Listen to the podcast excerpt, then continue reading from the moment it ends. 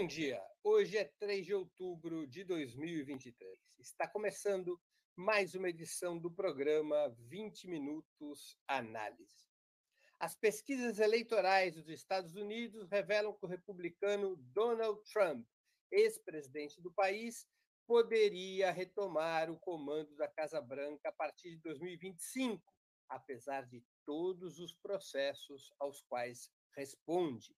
As próximas eleições presidenciais ocorrerão no dia 5 de novembro de 2024, em turno único. A pesquisa mais recente, divulgada dia 25 de setembro, foi realizada por encomenda do canal ABC News e do jornal Washington Post. Segundo esse levantamento, Trump teria 51% dos votos contra 42% do atual presidente, o democrata Joe Biden a situação do atual mandatário é complicada até dentro de seu partido, o Democrata. 62% dos eleitores democratas prefeririam um outro candidato na disputa e apenas 33% gostariam de ver Biden como candidato à reeleição. Donald Trump, apesar de enfrentar vários pré-candidatos nas primárias que serão realizadas pelo Partido Republicano, tem a preferência de 54% dos votantes dessa legenda, contra 43% do conjunto de seus oponentes. Para entendermos e conhecermos melhor o cenário eleitoral da principal potência capitalista do planeta, vou tentar responder a sete questões fundamentais sobre o atual cenário político eleitoral dos Estados Unidos. Primeira questão: o presidente Joe Biden tem o direito natural à reeleição? Pela legislação do país, não.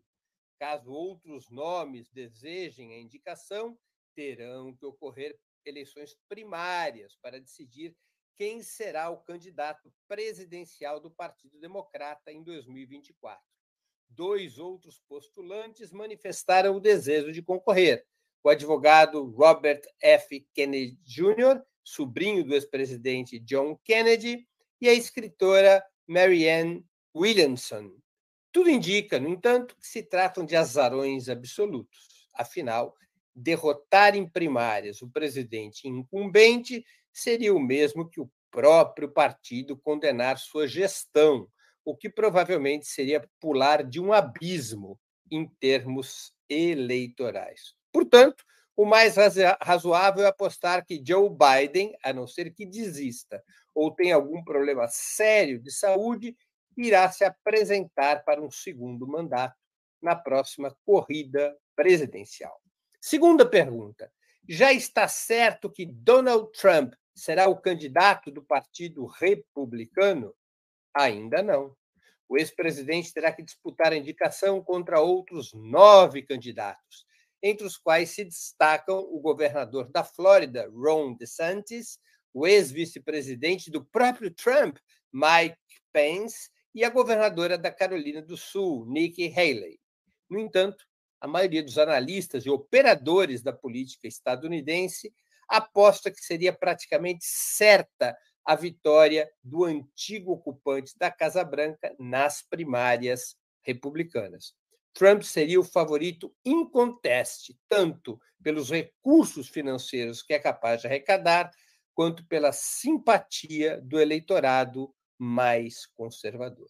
Terceira pergunta: os processos judiciais contra Donald Trump poderiam tirá-lo da corrida presidencial? A resposta é não. A legislação norte-americana não tem nada parecido com a lei da ficha limpa, que no Brasil proíbe candidaturas de quem tenha sido condenado em segunda instância. A rigor, mesmo quem está preso e cumprindo pena pode concorrer a qualquer cargo eletivo nos Estados Unidos, país no qual a soberania eleitoral é exercida de forma incondicional, sem quaisquer impedimentos judiciais. Hipoteticamente, condenado e preso, se eleito presidente, Trump tomaria posse e poderia indultar a si mesmo, desde que estivesse sentenciado apenas por crimes federais. Nesses casos, o chefe de Estado nos Estados Unidos possui poder discricionário de indulto, sem recurso possível à Corte Suprema. Mas, repito, isso vale apenas para crimes federais. Se Trump estiver apenado e cumprindo sentença por um crime estadual, apenas o governador local poderia indultá-lo. De toda maneira, há uma ofensiva legal contra o ex-presidente, aplaudida abertamente pelos democratas e reservadamente por seus rivais republicanos. Ainda que a montanha de processos não possa afastá-lo da corrida para a Casa Branca, mesmo que seja condenado e até preso, resta esperança aos seus adversários de que esses processos venham a desgastá-lo política e eleitoralmente, uma hipótese até agora infrutífera. A cada denúncia que recebe, Trump cresce um pouco mais nas pesquisas, conseguindo posar como vítima do sistema. Quarta pergunta: o que representa a possível disputa entre Joe Biden e Donald Trump? Se alguém disser que o conflito é entre democracia e ditadura, desconfie. Essa abordagem está muito longe de ser a questão central da luta entre democratas e republicanos, mesmo que o atual presidente esteja mais identificado com os tradicionais valores liberais democráticos e seu antecessor esbanje uma tendência mais autoritária. O tema fundamental, o que realmente conta, é a profunda divisão da burguesia norte-americana sobre como enfrentar a decadência paulatina de sua hegemonia mundial. De forma majoritária, os democratas representam o setor mais internacionalizado do empresariado, incluindo o complexo bélico industrial, que depende de mercados abertos no mundo todo para acumular riquezas dentro ou fora das fronteiras norte-americanas. Isso facilita a globalização, isso facilita a vida dos setores empresariais dos Estados Unidos vinculados à internacionalização do capital. Os republicanos tendem a combater mais diretamente, mais abertamente, aos chineses, com um discurso em defesa dos interesses nacionais de grande potência, beirando o isolacionismo, colocando em segundo plano as históricas relações com os demais estados capitalistas, especialmente com a Europa, e os cenários nos quais as vantagens econômicas sejam menos diretas. Biden, certamente, é mais próximo dos sindicatos, dos movimentos de minorias e das bandeiras dos direitos civis, mas subordina seus compromissos com esses tópicos à internacionalização da economia norte-americana, que se constitui no eixo fundamental das grandes corporações que lhe, lhe tem como representante. Trump é mais antissindical e busca o apoio da classe trabalhadora através de um discurso nacional chauvinista, incluindo um forte programa contrário à imigração, reforçando essa narrativa conservadora com elementos religiosos e abertamente regressivos no que diz respeito aos direitos civis. No final das contas, fica claro que Biden e Trump são braços de um mesmo sistema imperialista, devotos da mesma luta para preservar a hegemonia conquistada pelos Estados Unidos ou consolidada pelos Estados Unidos depois do colapso soviético em 1991. Quinta pergunta: por que setores da esquerda norte-americana apoiam Joe Biden? Temos que levar em conta que os Estados Unidos possuem um sistema político eleitoral extremamente restritivo. ainda que esteja garantida ampla liberdade partidária, as regras eleitorais e o poder econômico limitam a apenas dois partidos, o democrata e o republicano, a disputa real pelo poder, tanto na esfera legislativa, devido ao domínio do voto distrital, quanto no âmbito executivo, particularmente na luta pela presidência. Essa situação, historicamente, levou grupos progressistas a buscarem guarida dentro do Partido Democrata, da mesma forma que frações da extrema-direita, embora já tenham se alojado entre os democratas sulistas, os democratas do sul do país, ao menos até os anos 80 do século passado, agora essas frações de extrema-direita têm no Partido Republicano seu lar político. A ascensão de Donald Trump, com seu discurso xenófobo e reacionário, também contribuiu para essa subordinação de setores progressistas ao Partido Democrata, incluindo organizações que sempre foram autônomas e tiveram suas próprias candidaturas por décadas, como é o caso do Partido Comunista. O Partido Comunista, atualmente, desde as eleições de Barack Obama, apoiam candidaturas democratas. No passado, o Partido Comunista considerava democratas e republicanos farinhas do mesmo saco. O grupo mais conhecido da esquerda democrata, vale registrar, é o do senador Bernie Sanders e da deputada Alexandria Ocasio-Cortez.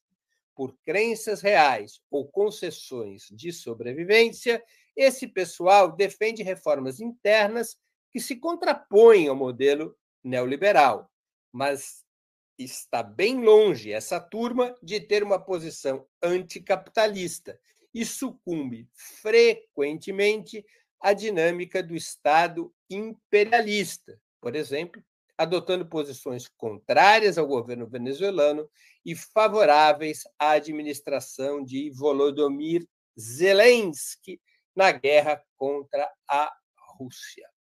Sexta pergunta. Se a economia norte-americana vai bem, por que Trump é o favorito?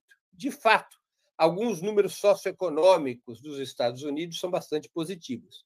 A taxa de desemprego caiu em agosto deste ano para 3,5%, o número mais baixo em mais de 20 anos, por exemplo, enquanto os salários subiram 4,4% no período de um ano, contra uma inflação de 3,3% mas sob essa superfície aparentemente positiva, em boa medida estabelecida por um forte aumento dos gastos públicos gerado pelo plano Biden, há sérios problemas estruturais. A maior parte da criação de empregos, segundo o Departamento do Trabalho do governo norte-americano, vem dos serviços de saúde, assistência social, atividades financeiras e comércio atacadista, historicamente com remuneração inferior ao setor industrial e aos empregos públicos. Ainda que o emprego cresça, a renda sobe muito lentamente.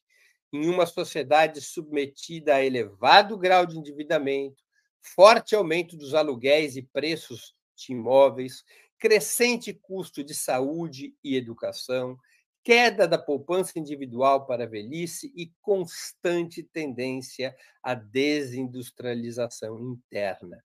Não é à toa a atual greve de trabalhadores da indústria automotivas.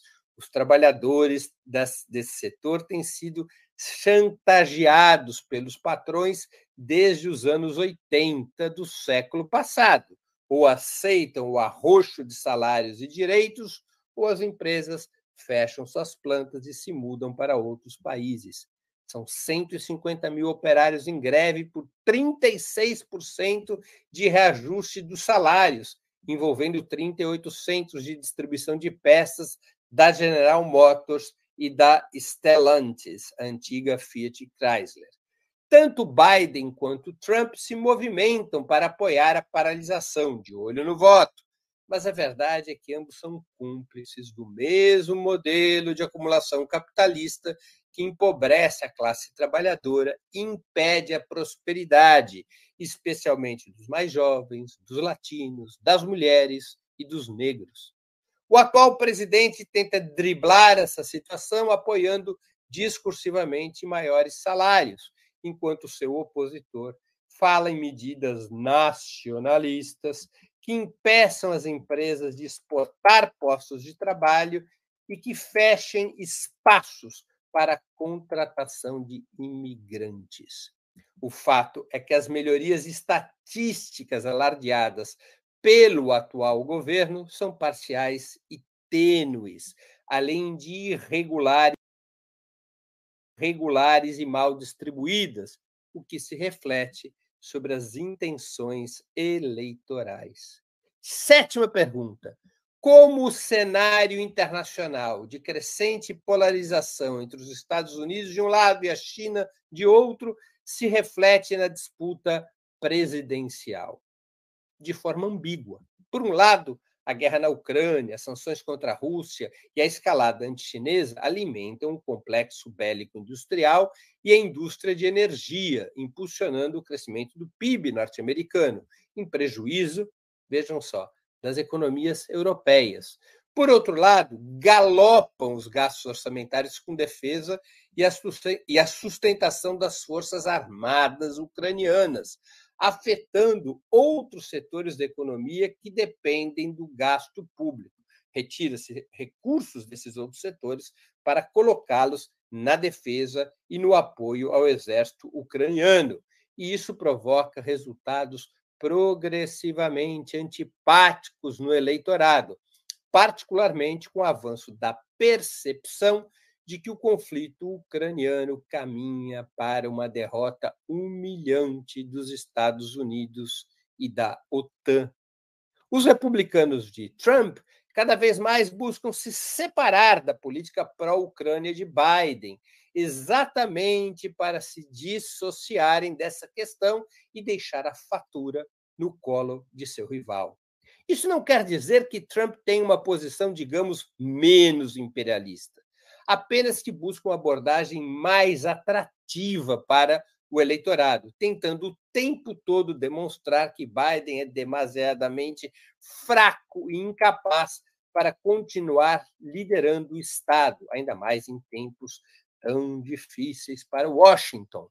Ambos, Biden e Trump, confiam, ao menos parcialmente, que o poderio militar dos Estados Unidos continuará a ajudar na preservação do sistema imperialista que a Casa Branca comanda.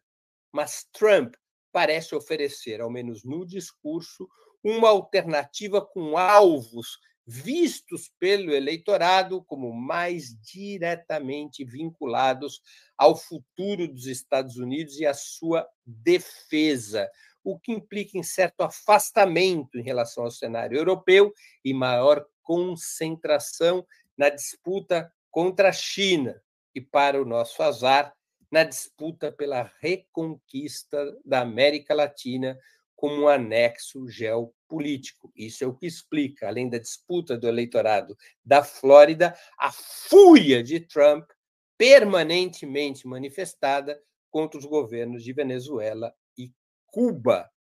E alguns dos seguidores de Trump, em alguns dos seguidores de, de Trump, essa fúria também se volta contra o governo brasileiro de Lula.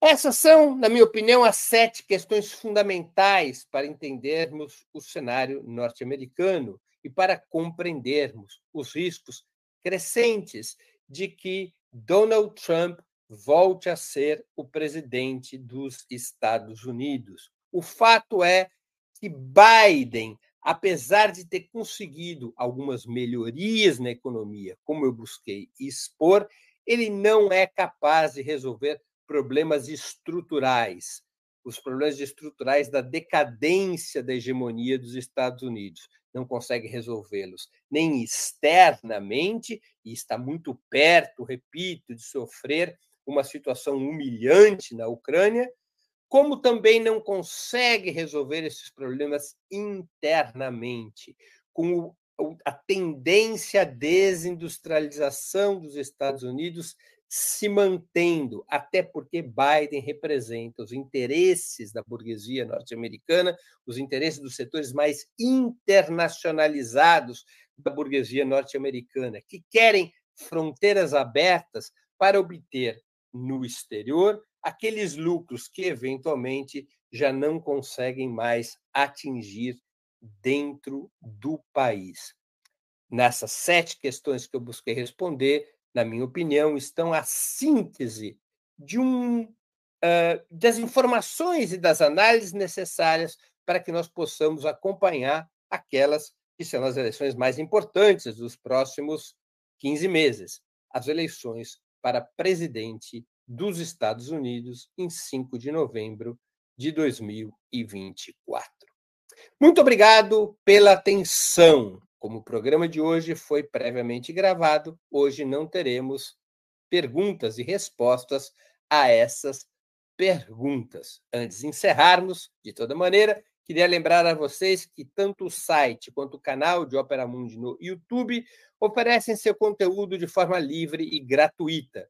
Mas para sustentarmos nossa atividade jornalística, é indispensável o apoio financeiro de nossos leitores e espectadores. Esse apoio pode ser dado de seis formas.